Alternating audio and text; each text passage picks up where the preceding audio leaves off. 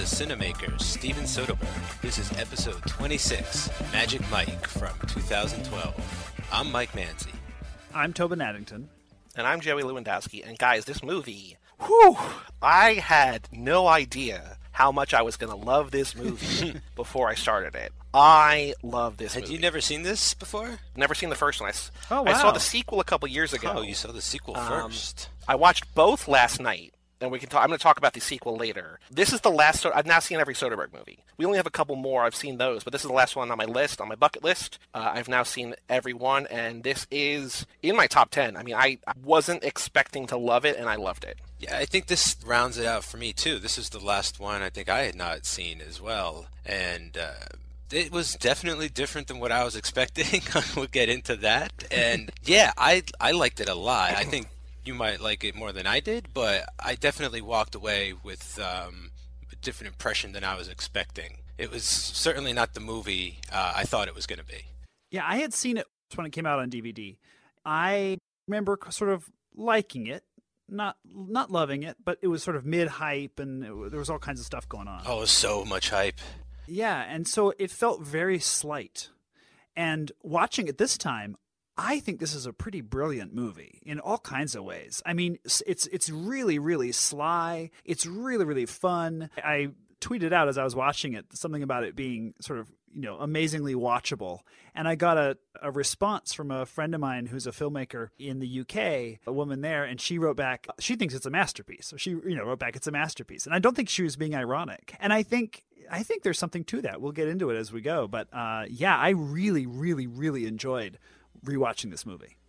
So all I knew about this franchise, and it's going to end at two, because Mike asked me today. He's like, "Are they going to make a third one?" And I googled, and like the top hit is Channing Tatum has no interest in making a third Magic Mike. So I guess this you know is- nowadays in the interest of my new podcast i need to i need to cover all Oh, the bases yes. and find out if it's available I mean, I guess you know, in, in nomenclature, it should have been Magic Mike, then XL, then XXL. Uh, but you know, they jumped Well, right to the the big finale. triple at the xl End. Mm, I like that. But all I knew about this franchise was that Channing Tatum was obviously in it, and for evidence of my love of Channing Tatum, you just go check out Magic Mike's here on the podcast network, where me and Joe too go through all of his films one by one. We're gonna get to these eventually, but I knew that they were about Magic Mike the Stripper as Channing's sort of background.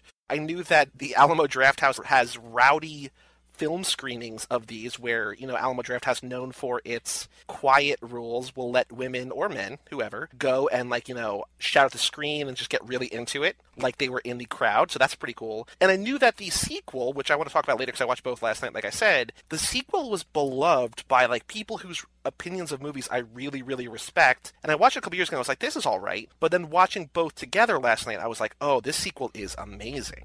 And soderbergh didn't direct the sequel right but did he have anything to do no, with it I think he was a producer. And he was the DP. oh wow Oh, was he really? That's my memory is that he was under one of his pseudonyms was shooting it. It looks beautiful. yeah there's there's a really interesting thing done with the color gel for the daytime real world stuff that was really kind of cool Oh well, I, well, I was saying the sequel looks beautiful. I think the sequel looks better than this one. This one has a weird. This has a weird kind of like the like the gel. Like that's. I don't know why. I mean, like I understand like it's to sort of separate the two lifestyles, but like, why is it so yellow? Like, what do you think? I, I actually took it to be sort of more green tinge, just that for money, that they were just trying to see money all day or something like that, or they were just blinded by the money aspect of their of their career. I, I think it has more to do with the fact that the again, this is another movie of Soderbergh's that ends up being a sort of capitalist critique, and you have these these people who are. I mean, Channing Tatum is sort of crushed by traditional money systems over and over in this movie and is sort of is unable to sort of fulfill his dreams not because he's not good at them but because he's unable to sort of financially make it work. And and the real world itself feels like such a slog. And then you go into Xquisite and the colors like the blacks are blacker and the blues are beautiful and the, I mean everything sparkles. Like it's a fantasy world. And for both the strippers and for the people watching them and I think that's that's to me how I read the difference in in sort of color tone okay, the cock rocking kings of Tampa in all their glory. Yeah, it's one of those great shorthands that Soderbergh has with his films, just to separate the different aspects of reality. You know, like the mundane, boring daytime life, and then just the wild, entertaining, exquisite, like allure of the nightlife. yeah it's pretty clear which world you'd want to live in The nightlife, right? Yeah, right. Yeah. absolutely, absolutely. I was looking on Letterboxd because I have a lot of people I follow who reviewed both these movies, and it felt like I saw in a couple reviews that they're like, as soon as you get back to that yellow gel, you start to zone out. Like I feel like that's where having watched all of Soderbergh's movies over the last six or eight months or whatever, that's where this comes into play. Where you're like, oh, I get what he's doing. I get the story he's trying to say. We've talked about it on here time and time again about this financial focus. You know, like Bubble and like the Ocean's movies, and like everything revolves around money. And like how many times this movie does Channing say that he's an entrepreneur? Like he's always like talking to people about how he's got those different jobs you know, one of the more memorable scenes, at least to me, is when he's in that bank with Betsy Brandt from Breaking Bad, and she's like overwhelmed by how attractive he is, and she wants so badly to make it work, but just can't. He has the money, he has, we know that he has the work ethic, we know that he's able to do what he needs to get done, but just like you said, Tobin, like the, the world crushes him down, breaks his spirit, and like it's just tough to be Magic Mike. Yeah, he's an outsider to that system. However, he's figured out how to work the other system. However much that plays to his talents, he is an outsider in the traditional capitalist system. That scene is so heartbreaking to me because she really does want to help, but can't, but just can't. I also like how in that scene you see some of the furniture. He shows her his portfolio of, of furniture and it's like it's good it's interesting but it's not perfect you know like they don't try and make it like oh he's a savant designer but he's got a really clear eye and it like i think they play that really well. Like i would give that guy a shot.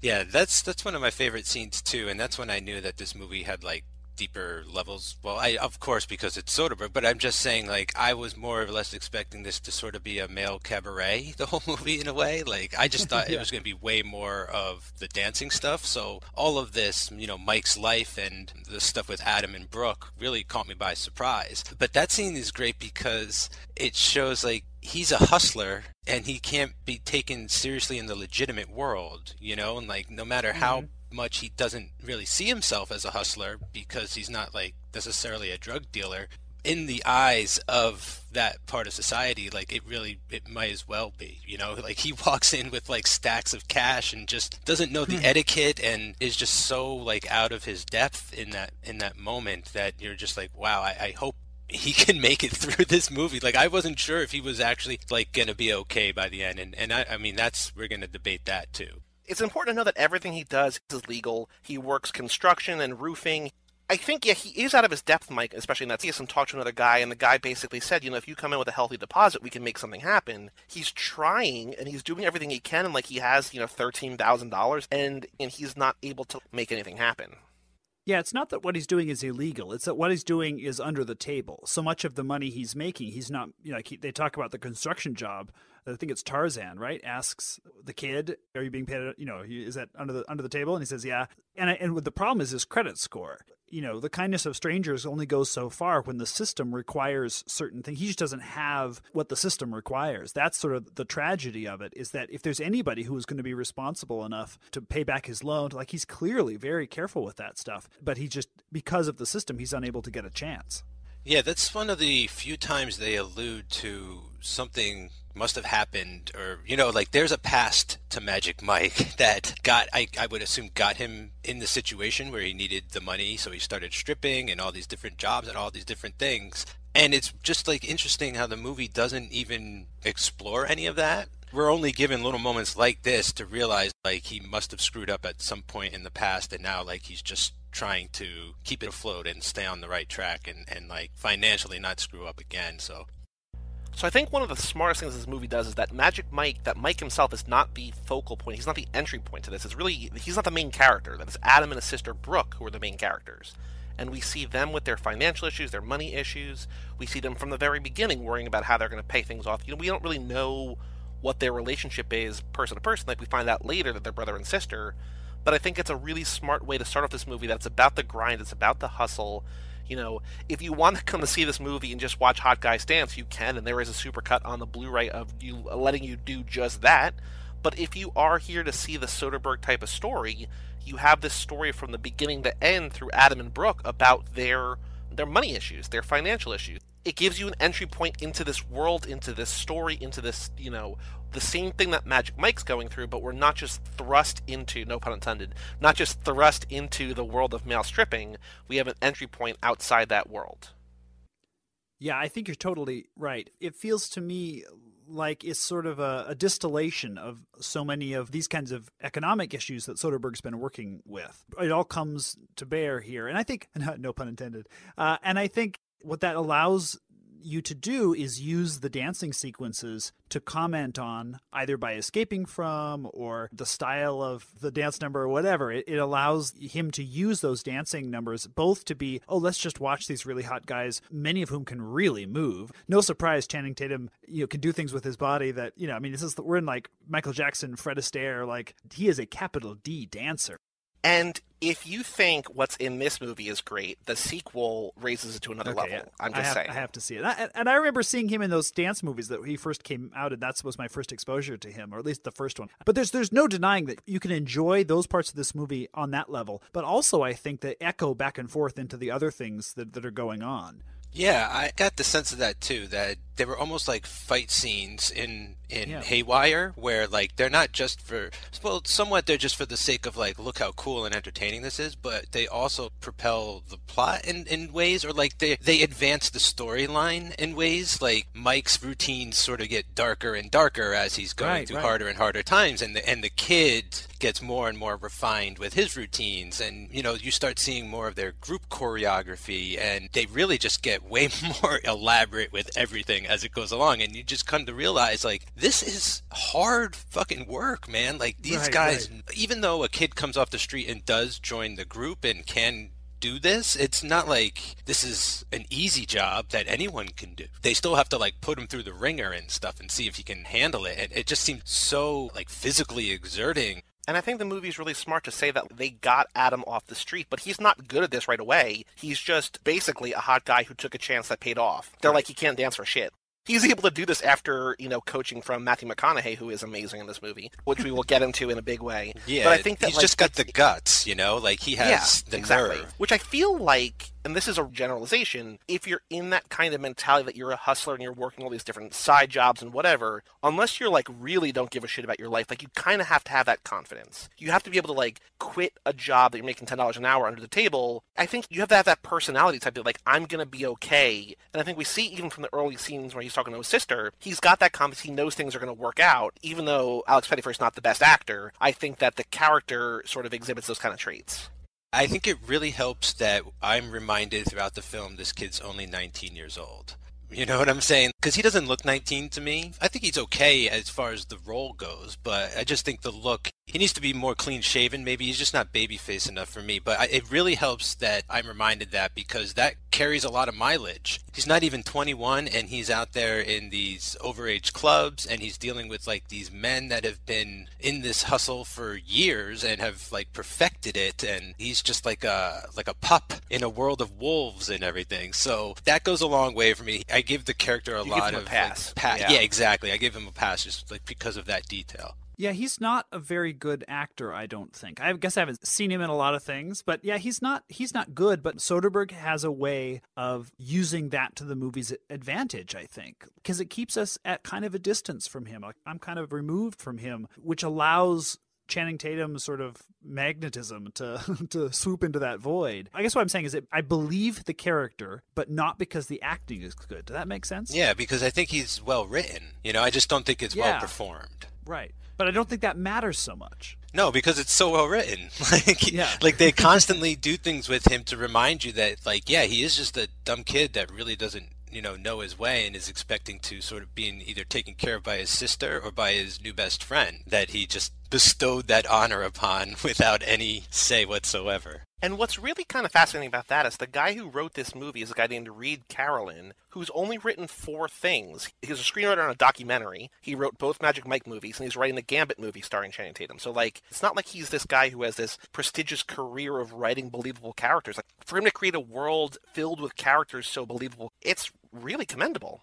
I may be wrong. I, I may be filling this in, but I have a memory of when the movie came out that he was a friend of Channing Tatum's from the stripping days, maybe, or they had some connection, either because he was around that world because Channing was doing that, or, or he was in the world. Maybe that was his insight that he it was going to be Channing Tatum and his buddy and Soderbergh crafting this movie based loosely on Channing Tatum's sort of entry into stripping, but that Channing Tatum was going to play the mentor role and not the ingenue role.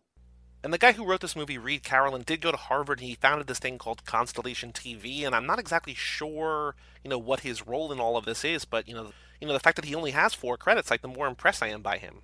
And I don't mean to suggest that he's not a like I don't mean that oh he's just a friend who wrote this movie. Like he wrote this movie. Very intriguing. What really sells everything else is that I feel like this is a whole new world for me, basically. Like a world I know nothing about. Like I've never been to one of these clubs, you know, I've never been to a male strip revue. I don't know anybody who does that kind of stuff. And so like it's just an aspect of life, an aspect of male life that I had no idea about whatsoever. So I am like completely intrigued about what is going on here behind the scenes and in front and everything and like the way this whole world works. And it's set up so well that everybody just feels like they come sort of like prepackaged and well done already. You know what I'm saying? Like everything just right. feels like such a tight package and delivered so well.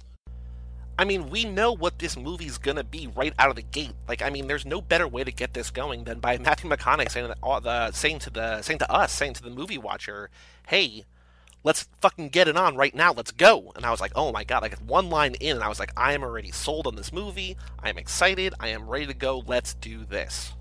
You know what that reminded me of was this is like a very I don't think that they were thinking this, but I think it just came up in my mind. But of Schizopolis when it opens with like the carnival barker on stage and he's like, "Ladies and gentlemen, like closer, closer, like get in here, like check this out." And it's sort of that similar thing where you have the guy at the circus like just rowling up the crowd, and and it got me ready to watch the movie. You know what I was thinking of when I was watching this movie was comparing Matthew McConaughey's character from Wolf of Wall Street to this one. That they're both guys who are really, really good at what they do. They're both financially driven. They're both, you know, taking a mentor. They're, they're both being mentors to young people, whether it's Leo and Wolf of Wall Street or Alex Pettyfer here. You know, they're these guys who are really true to who they are and what they do and care about it. And then, you know, they're they're very different, obviously, in terms of the career that they take. But there's a real, I think, similarity there between the two of them. I feel like he's all ego. He's like super ego. And that's it. He's got one gear and he's stuck in it forever. He's like a dark Bodhi from Point Break. Like, you know, like he's like this wise kind of shaman, but I don't know if I necessarily want his wisdom to end up like this guy. I pictured him as his character from Dazed and Confused. He gave up pot, he took up coke, and he moved to Florida because he's got that. he's got that. All right, all right, all right. Like that is more prevalent in this film, I feel, than in Dazed and Confused. Right. And, and, correct me if I'm wrong, but this is like we're in the middle of the McConaissance at this point too. Sort of like this huge shift from being a like an okay romantic comedy actor to like an amazing dramatic actor. So yeah, I mean that was my one note basically. Like when I remembered that he was in this movie, I just wrote down McConaughey, and then I sat back and just like let this whole thing sort of wash over me. This is my favorite Matthew McConaughey performance ever. I don't think he's ever been as good, and I don't know that he'll ever be as good. A match of material and actor. He just takes this role and just like rips it with his teeth. What that allows everybody else to do is play within the bounds, right? You have Alex Pettyfer playing it very kind of internal and, you know, like in his shell. And then you have McConaughey way like chewing the scenery with like his molars, you know? And then you have everybody else allowed to sort of play within that to all kinds of degrees. And I think this is a part that beautifully serves the film. Also, for me, this and this surprised me this time around. One of the interesting things about this movie is the way it deals with masculinity and with the way men relate to one another. Because as much as it's a movie about these men dancing for these women, it's more about, I think, their sort of interactions with each other. And Matthew McConaughey is very touching. You know, he hugs these guys. Like he grabs, you know, Alex Pettyfer by the, you know, face, by the, you know, by the jaw, you know, and like holds him close. And he feels almost maternal to me. Like he feels like the den mother of this group more than like they're like a removed, you know, withholding father figure. He's like in there with it and dealing with his feelings and their feelings and he's trying to get them to sort of express themselves. And I, I just think that's such a marvelous look at a different shade of masculinity that at the same time is all about like like you say, like thrusting his, you know, junk in people's faces, you know, consensually and for money, but that he actually is a much more maternal figure surprised me this time. Mm. Yeah, there's like a surprising amount of comfort with each other's bodies in this movie. Yeah, like and yeah. I think that it might just be inherent from the job is that you're just gonna see each other like naked, like pumping up your cock like between shows and it just yeah, goes with the territory, whatever. But there is sort of like an extra level to him where he is like this guru or like this the Ben Kenobi of stripping of something, you know? like you're right. And like I feel like he wants to groom these people. Like he really cares about this. You know, this is his livelihood. At the end, Mike is going to be asked if or he is going to say like I am not my job. I'm not that guy on stage. I don't see myself that way. But I feel like McConaughey does, and he's sort of proud of that. Like I am a stripper. Like I embrace it like to its fullest. And I think that's where there's like a similarity and a difference between him and Mike, right? That they're both hustling. They both have their eyes on bigger prizes, but Mike wants to do his furniture building business, and McConaughey wants to bring it from Tampa to Miami. And then the second movie starts that he and Adam have gone to Europe to be even bigger, like to sort of bring the brand global. And so they both have that grind, they both have the determination, but they differ in like how that is going to affect their lives. Like I don't think Mike regrets or like you know doesn't want to be a stripper. I think he enjoys it and he's good at it, obviously, and you know people love him for it, and he's got the lifestyle to go along with it. I feel like Channing could have done that if he wanted, but his mind is elsewhere. He he wants to do what he wants to do.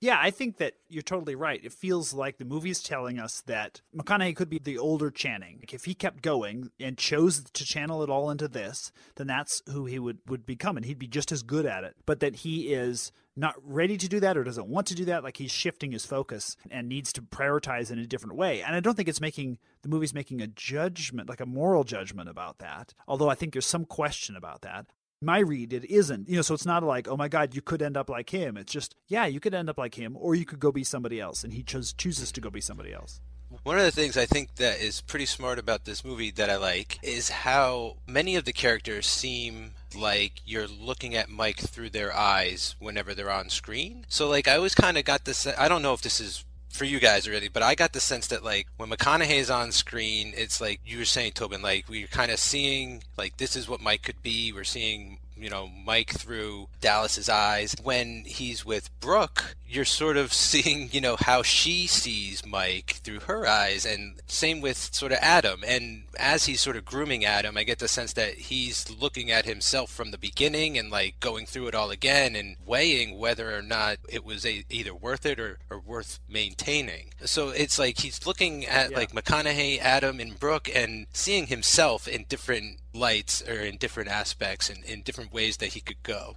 You know, I really like that. I, I never really thought about it like that, but I do like that. Um, just to change change the subject for here for a second, you know, there's such a similarity here, and I'm not. I don't know if this is just my brain being on the Zack Attack high for you know a year and a half a while ago, but there's so many similarities to me between this movie and We Are Your Friends. I mean, it's about young guys, young, good-looking guys trying to hustle, trying to get money. Uh, they're both, you know, there's a roofing business in both. And then, you know, at the beginning when they're talking about, like, you know, you know who's spinning tonight at the club, I was like, oh my god! Like, if, when Joe Two sees this, when we watch this for Magic Mike's, he's gonna love this movie. Oh, but the one thing I do want to say is that when they go into that club, when they go into, you know, in the beginning when Channing picks up those girls, and he's like, you know, when girls are here, they when they look like that, they want to be bothered. You can see just how effortless it is for him to pick up these girls. Like, I think it's you know it's a, it's a telling insight to his character. It's a telling insight into who he is and what he's good at, and you know the type of things that he's able to do and that he's you know skills that he's developed over time. But I think it also shows us that like no matter what life throws at him, like when he can't get the loan or whatever, you know he's gonna be okay. That he has the skills to make it in this world. Yeah, and he's plucky. Like he has his charm is not doesn't feel predatory. It feels effortless. As you say, it just feels like a part of who he is. And, you know, one of the knocks on this movie is that the stakes don't feel very high, or when they do, they're high for a very short time and then they kind of go away. And I, again, was not bothered by that at all this time around. I feel like the stakes are high. The stakes have to do with sort of his future as a human being, you know, surviving this economic system. And, and I think that they're kind of existential, uh, really. But I think that his charm can make it feel like, oh, he'll be okay. And the movie's kind of like, yeah, these guys will be okay. But I'm not sure that they really will or necessarily will. Like the charm has only taken him so far. He has that to rely on, but he needs you know he needs to find another way. There's no denying though that he is an effortlessly charming you know individual. Both I think Channing Tatum and and Mike in the movie.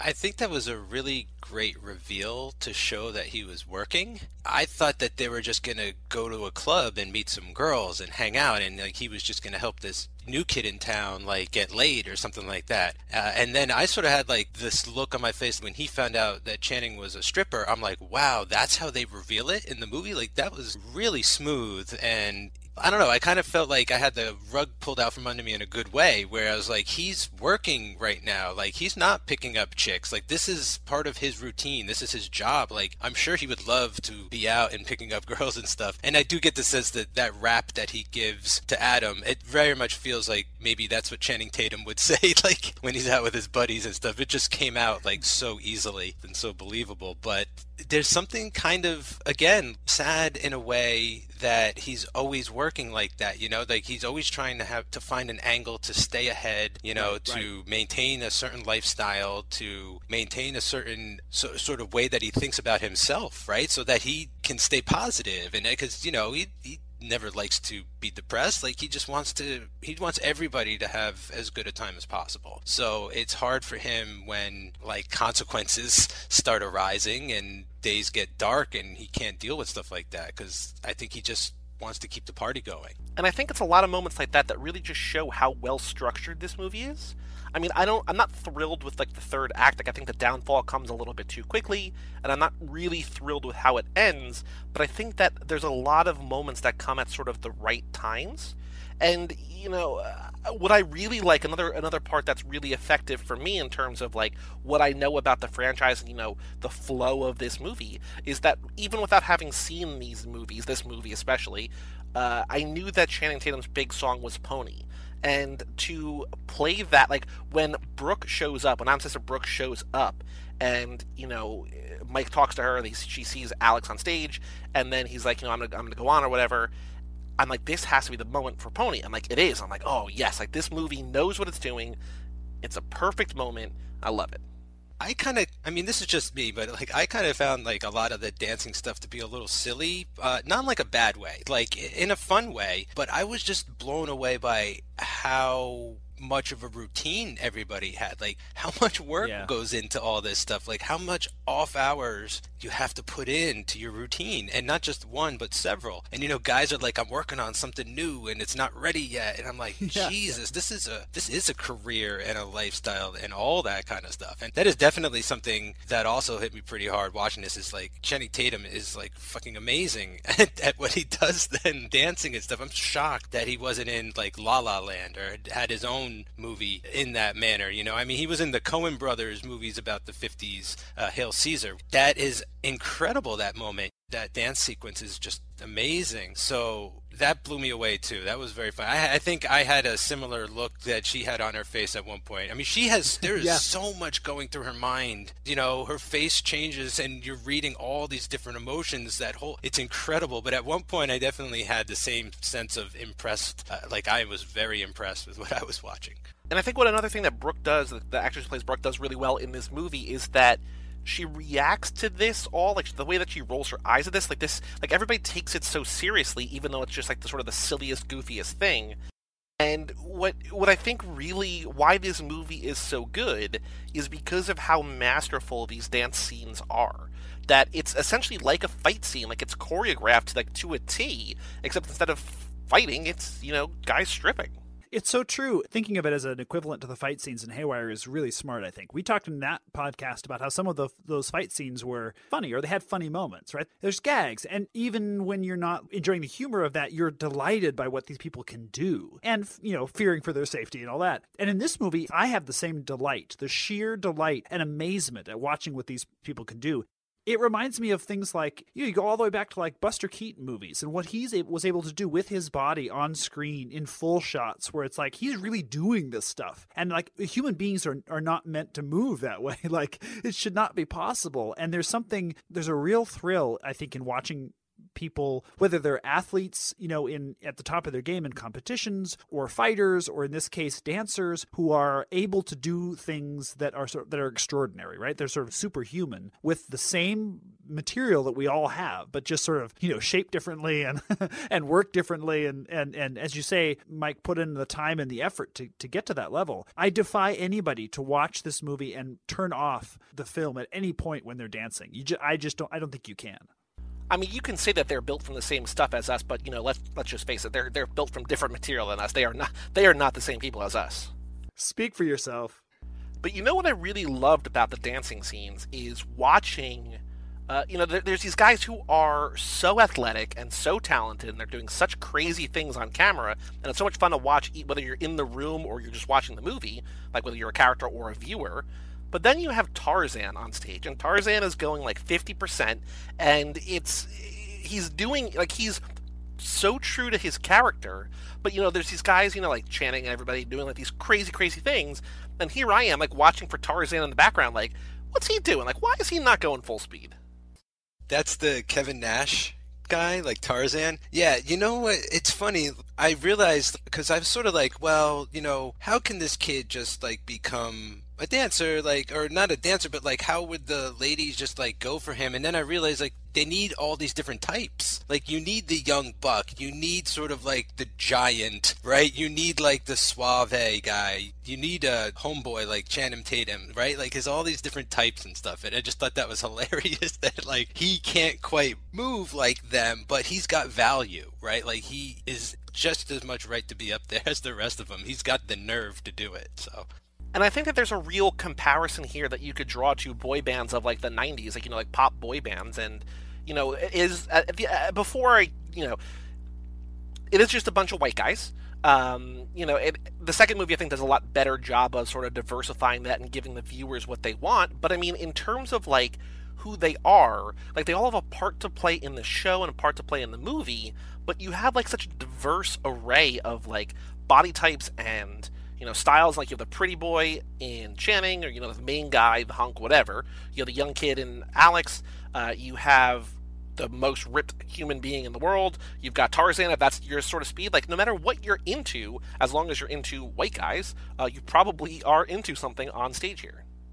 Yeah, and I do love the fact that they are not all amazing dancers or da- amazing dancers in the same way. As you say, that they all have their routine, they have their shtick, you know, w- which I think is in my limited knowledge of stripper history, which basically is the musical Gypsy, that there's a song there's, there's, there's, a song in there that's uh, you know got to have a gimmick, right? Like that every you need to have a, a you need to have shtick to make your in that case burlesque character really work. And these guys all have shtick. And it just so happens that, you know, Channing's is being able to move like superhuman, but everybody's got their own thing. And it's you're you're totally right, Joey, that they're the the components of a boy band. If they were all the same, I think it would be boring. It would be dull for the women in the audience and for us. Like how much, you know, how many perfect chiseled Abercrombie and Fitch bodies can you watch, you know, eh, however long they're at this club, as opposed to the variety that you have there, something for everybody. I think that's that's really I think that's really true. So, guys, we've talked for about 35 minutes now. I've shown, I think, what I can only imagine is remarkable restraint in not mentioning the fact that my super crush Riley Keough is in this movie. Yeah, yeah. which I don't remember. I, yeah, yeah, yeah. I, she showed up, and I wasn't sure you're going to recognize her because she had pink hair. I mean, I think I'm always going to recognize Riley Keough, my super crush Riley Keough, even with you know different color hair or whatever. But I also did, you know, full disclosure, I did look on Letterboxd and I saw that she was in it, so I had my eyes peeled for her. And when she finally showed up, I was like, yes.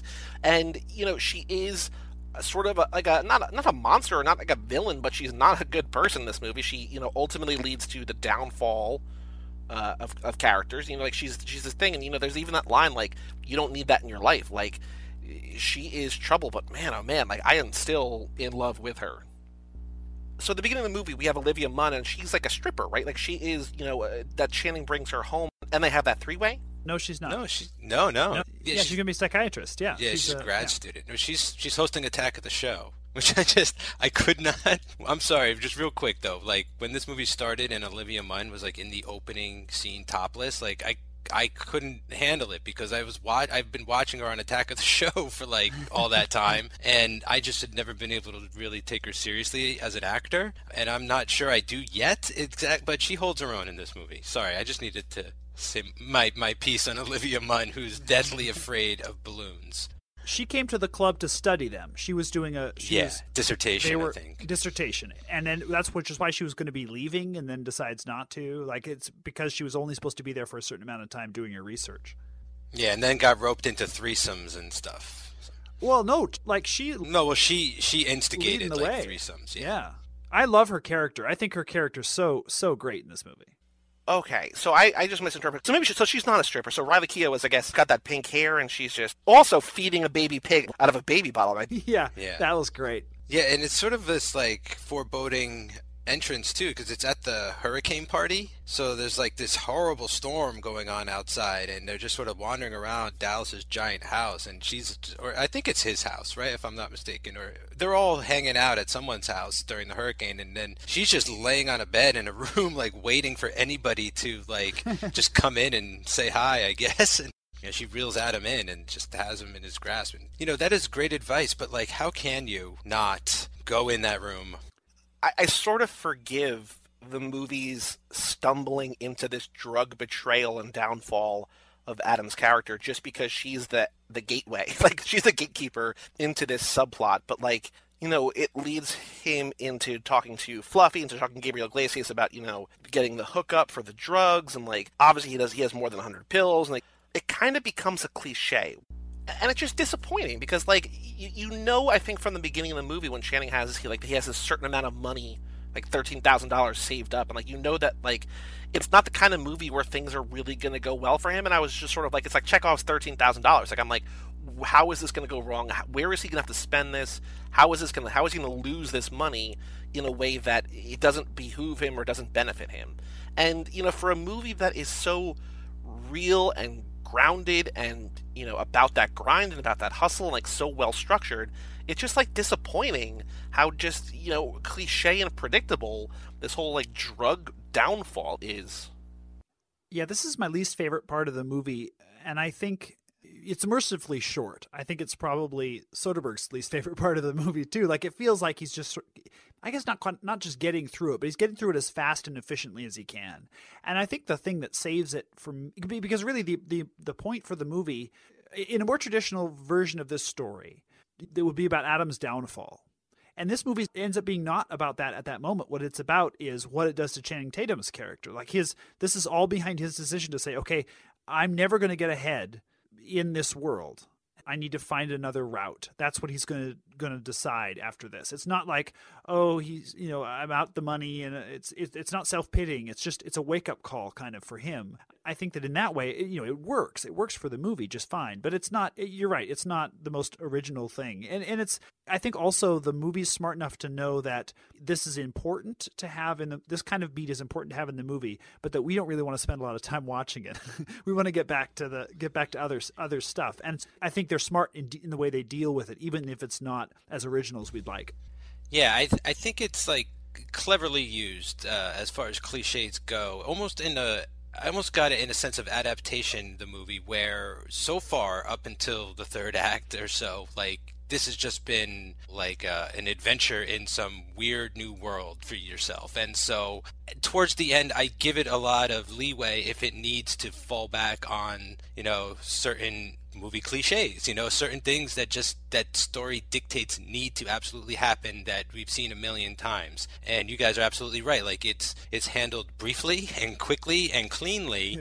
And the screenplay or the and the screenwriter knows well enough not to dwell here in this area because it's a murky pit that you can get stuck in for a long time you know? And they really just rush in and out of that. But i do feel like they had you're right they had to hit that beat or at least they had to graze it they had to acknowledge it and i think yeah they did the best that uh, they possibly could there but I, I can't imagine like another way to get where we need to go and we need to have that sort of lesson to be learned quickly and Right. hard i think it adds at least a moment of danger that the movie lacked the closest we got to actual danger is the sorority party where they, you know, get into an actual fight with a lot of the guys there and stuff. But I was actually expecting a lot more to go a lot wrong throughout this movie. Like I thought there was just going to be way more danger that the Florida nightlife was going to, you know, like they were just going to be drinking or binging or whatever they were going to be doing and just getting into a lot more trouble. So that when there actually is a moment where there's a moment of a real threat, even if it's just for a fleeting second. I was grateful that we got there and that Yeah, there's the- real consequences on display. I think the movie needs it, and I think that it's smart to tie it into the Riley Keough character and to the kid being, you know, young and as you say, Joey not caring. It's just that the sooner they're done with it, the better. And It's important, an important sort of place for the movie to go in terms of emotional stakes. And then, yeah, let's move on. So I think if the uh, thesis statement for Katie's Club and Keanu Club, Mike, as we went through all of those, was can this guy act? Is he actually a good actor or not? Is, is he, you know, only good in a few movies? I think sort of the thesis statement of the podcast I do with Joe too, like Zack Attack and Magic Mike's and Boyfriend Material, and especially you know especially this movie, it's like can these handsome guys be more than just sort of like the heartthrob or like the hunky guy or whatever. And I think, you know, in this movie and like as we go through Magic Mike's, uh, we're going to find a lot more. But like, I think the answer is yes. Like, Channing Tatum is great in this. Yeah, and there's a thing that happens with actors and actresses who are particularly good looking and charming that it's so easy to underrate what they can do.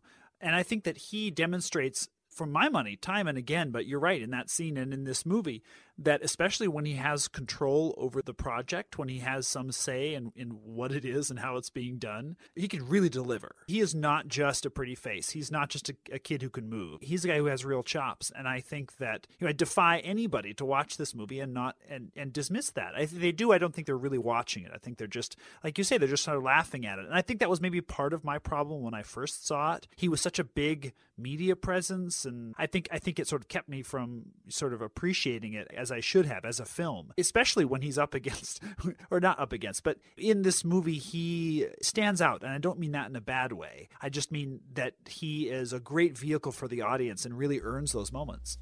Initially, I had a hard time taking this movie seriously, or at least I thought I would, because of so much of the spectacle and you know this i think came out before i realized channing had actual chops and could, could actually go there and do this kind of stuff. But you're right on its base like i think that's part of the point of the movie too. You weren't expecting to take this guy seriously and by the end of the movie i think we do and we take what he does for work seriously and it's not a joke you know and the movie proves that point really well.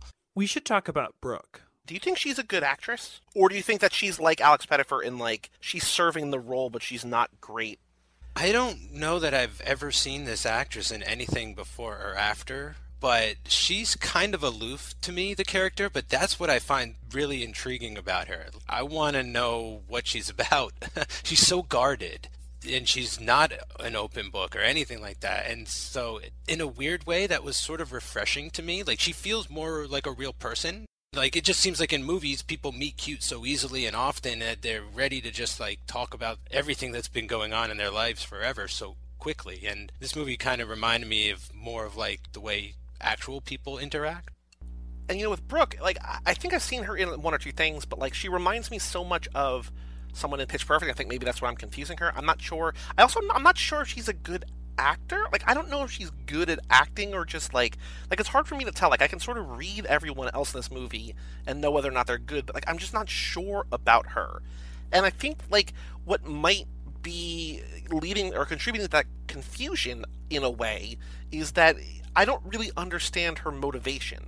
Like, she's a sister, but she sort of acts like a mother, and I feel like we don't really get a why there. Like, we don't know why she's so protective and so controlling, other than just maybe like an older sister, like of a fuck up younger brother or whatever. But like, I don't, I don't know how you write that in and make it feel natural without it being like, oh, well, blah blah blah blah blah. Like, here's how, here's why, here's why. Uh, I, I feel like there's probably a smart way to do that, but like, I, I don't know the answer, but I, I know that the the movie doesn't really give you one, and that's you know sort of disappointing. I remember when I first saw this movie watched it at home on DVD with my wife, and she could not stand this actress. She could not just just did not believe a word of her. And and I remember sort of defending it to some degree, although I could see what she was saying. But I remember feeling like, oh, this feels like somebody who's not an actor who Soderbergh found and is he's working with a non-actor because she has kind of a like there's no she she has an affectless quality and a it doesn't seem like she's doing very much. But I I, I like that kind of acting. And then of course you look on you know if you you see that she has been acting in various roles for a while. She's done Rescue Me for a, a few episodes. She's like she has credits, and then you see that it's her dad was the chairman of Disney, and before that was Warner Brothers. Oh, so she's a mogul's kid, which is not again. I don't say that as a pejorative, or I don't think she got this job for that reason necessarily. She might have gotten she might have gotten the audition for that reason. I mean, listen, yeah, well, yeah, listen. Soderbergh and Channing Tatum put the money together to make this movie themselves they co-financed this movie together and then it hmm. goes on to make worldwide like 160 million dollars like yeah they did very well for themselves. So they had control. They could do whatever they wanted. And and there was something I really this time around really liked her performance. I'm not sure it's a performance, but I really liked it. I really th- thought it fit the movie. I think that having her be more stoic allowed the Channing Tatum's charm. Like clearly it's half working on her, but not really. And that comes across really, really well, I think. He, the character, Mike, is such a performer, and she is not a performer. And I think that that, to, for me, that really worked this time. So do you want more Brooke in the movie? Look, I don't know how much I want to go into her and Adams. Like these are in terms of acting, these are the two most problematic performances in the movie. Are the sort of cipher surrogates for the audience in a way in terms of the world getting into the world of stripping. Maybe if they were better actors, I would want to delve into that a little more. but I don't know. I don't know. I'm not. I'm not. Sh- I didn't miss it. I should say that that way. I didn't miss it as I was watching it. As you say that, I think yeah, that would be kind of interesting to know. But I didn't miss it when I was watching.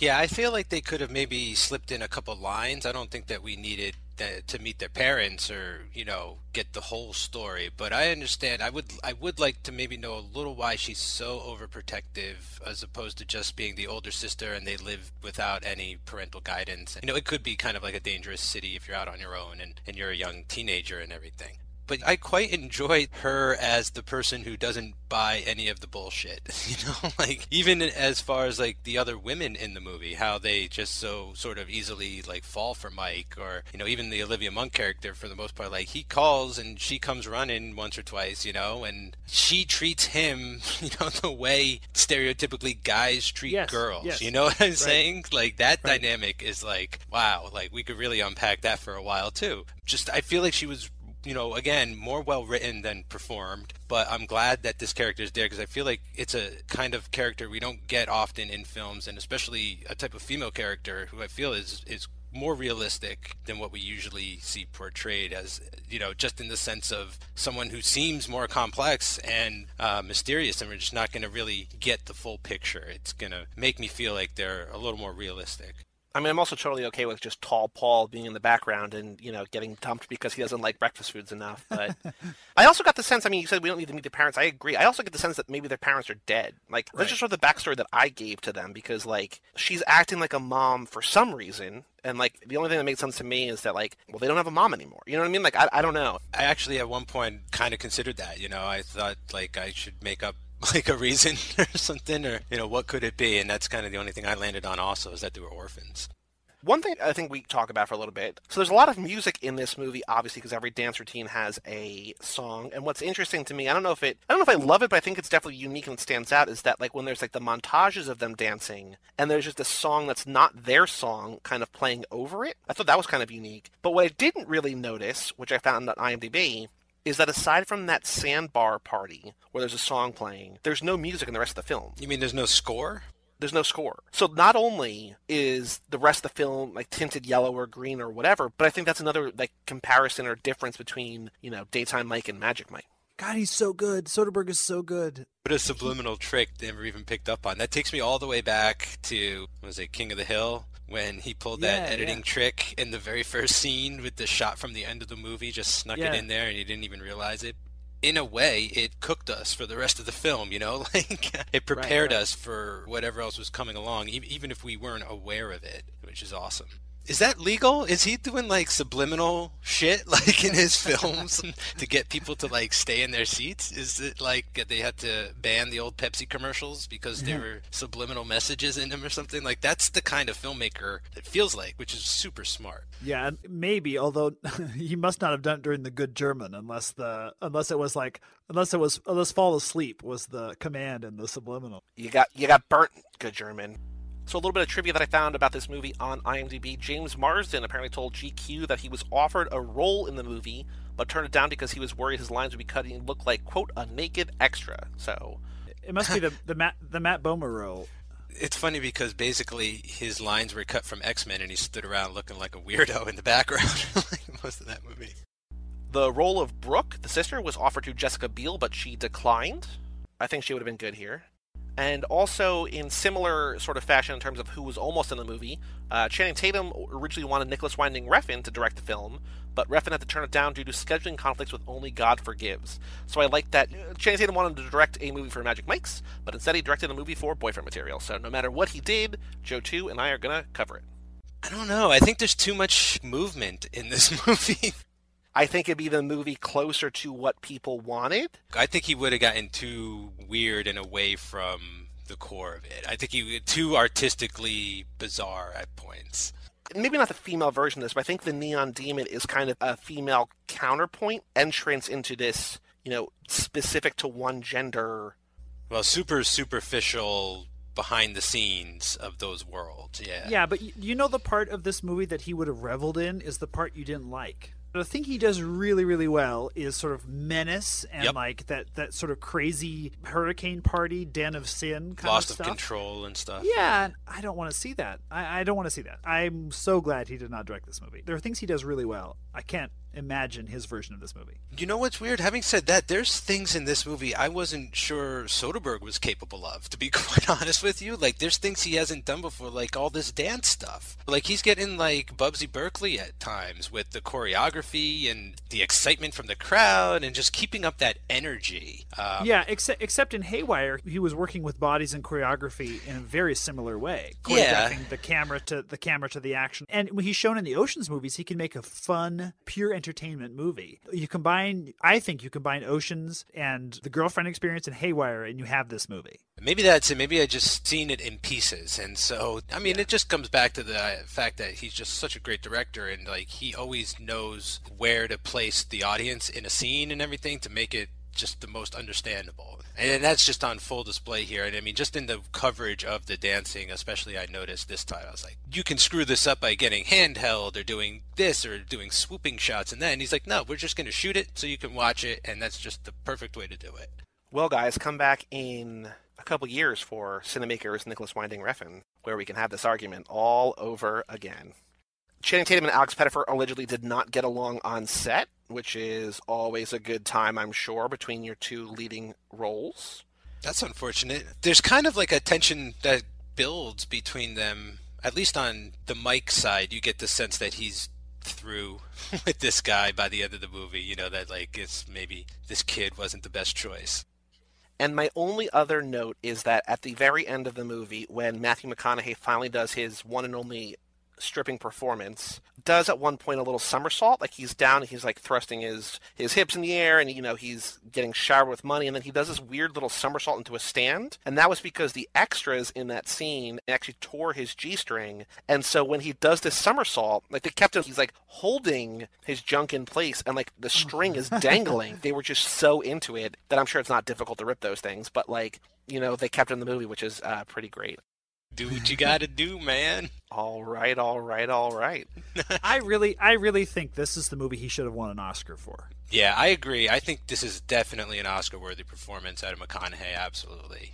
This is the same year that Mud came out. This is a year after Killer Joe. This is a year before he would win the Oscar in Dallas Buyers Club. It's two years before he was Rust Cohle in True Detective. I think it's also the year after, or maybe the same year as the Lincoln Lawyer. Like these are, like this is like the three-year stretch where he was just murdering it, and he's so good in this. So he's also the year before Wolf of Wall Street. I mean, everybody. I think everybody for the most part is really good in this movie. I think, but like he and Channing, really, it's just this, they're on another level. He's so good.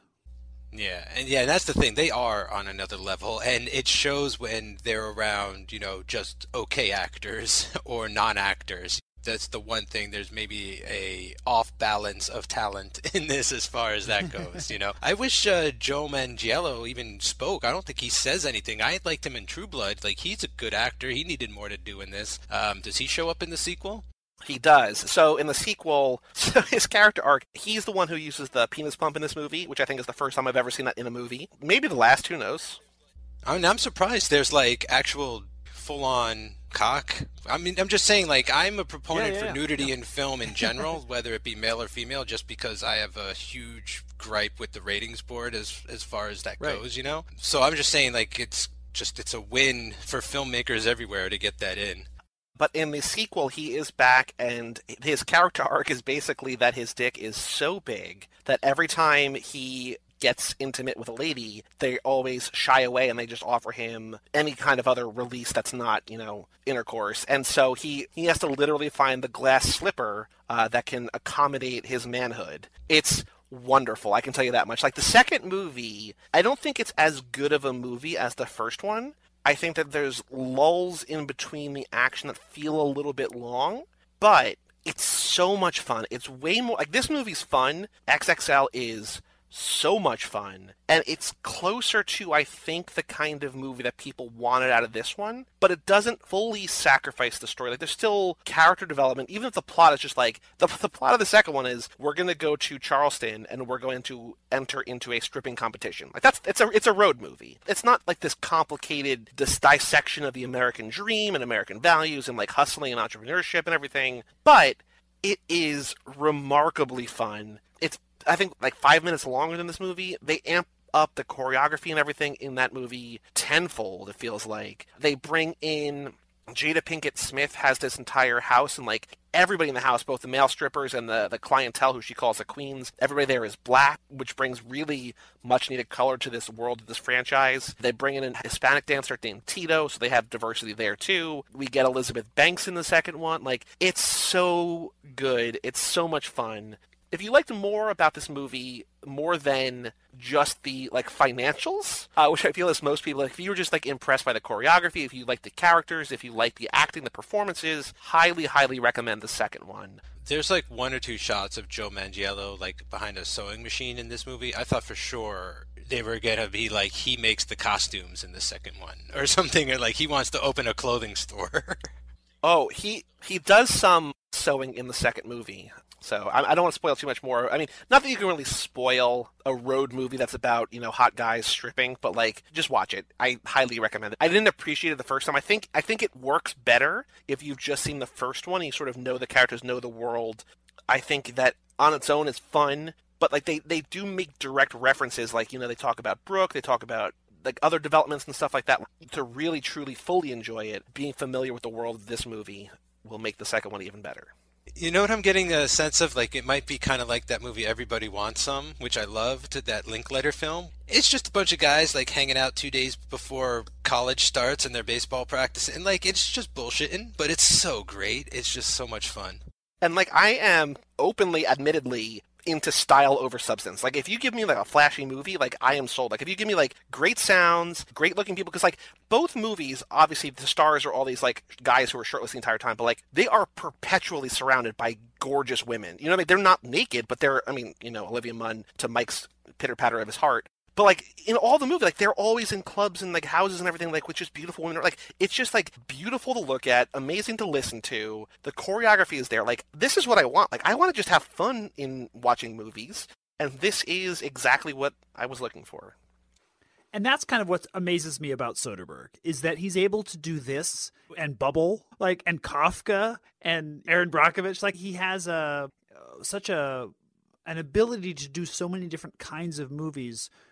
In many cases, really, really well. You know, we, we may like ones more than others. We may enjoy ones more than others. But you know, there there are a number of directors who can work in a sort of almost esoteric intellectual mode and couldn't make this movie to save their life. Other directors who make movies that sort of where the surface is so much a part of the film, where the the aesthetics are, are maybe more more important than the story or the theme or whatever, but couldn't tell anything tell a story that was much deeper. And he's able to do both ends of that spectrum in many cases really well. Not always, but in many cases really well.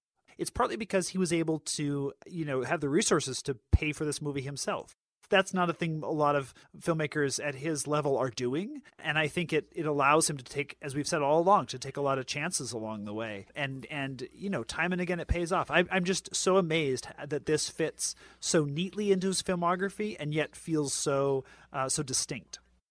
It also comes in the middle of a five film stretch that, like, I dare you to stack up to any other director working today in, let's see here, The Informant, Contagion, Haywire, Magic Mike, Side Effects.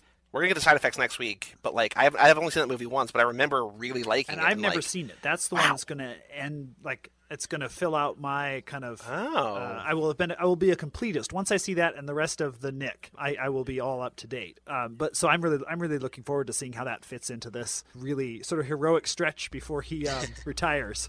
Yeah, I, seriously, I think I understand why he got the feeling like he could retire now because of this. I mean, but I get the idea. Like, I understand why he was like, "I'm going out. I'm going out on top." Like, it reminds me when Chris Rock stopped doing the Chris Rock show. Everyone was like, "What are you doing? You have the best show on HBO. This show's amazing. It's such a great talk show." He's like, "It can't get any better. I have to leave the show before it dovetails into you know terribleness. Like, go out on top." So. I understand it. I'm glad he came back to work, but I totally get that why you would decide to retire after making that streak of movies. And he must have been exhausted. I mean, Contagion, Haywire, and Magic Mike are released within 18 months of one another. Like, it's amazing how fast he how fast he was working. And I think that that you know back to back to back and it doesn't really let up like he moves right into to both side effects and behind the candelabra are, are in the same year too i think so so he's he, he must have just been been burnt out as well but he is back maybe better than ever. I mean, maybe Logan Lucky's going to kick off a stretch of films that are even better than this. Who knows? I don't. We don't. We will find out. We'll find yeah. out. Any last thoughts about Magic Mike? Go see it. I mean, go rent it. Go watch it. Find it. Yeah, the same thing. Like, I'm not gonna, I'm not gonna launch into another long thing. I just want to say, if you're not sure if this is the type of movie for you, give it a try. Check it out because I don't. It's probably, it's not exactly what you're expecting.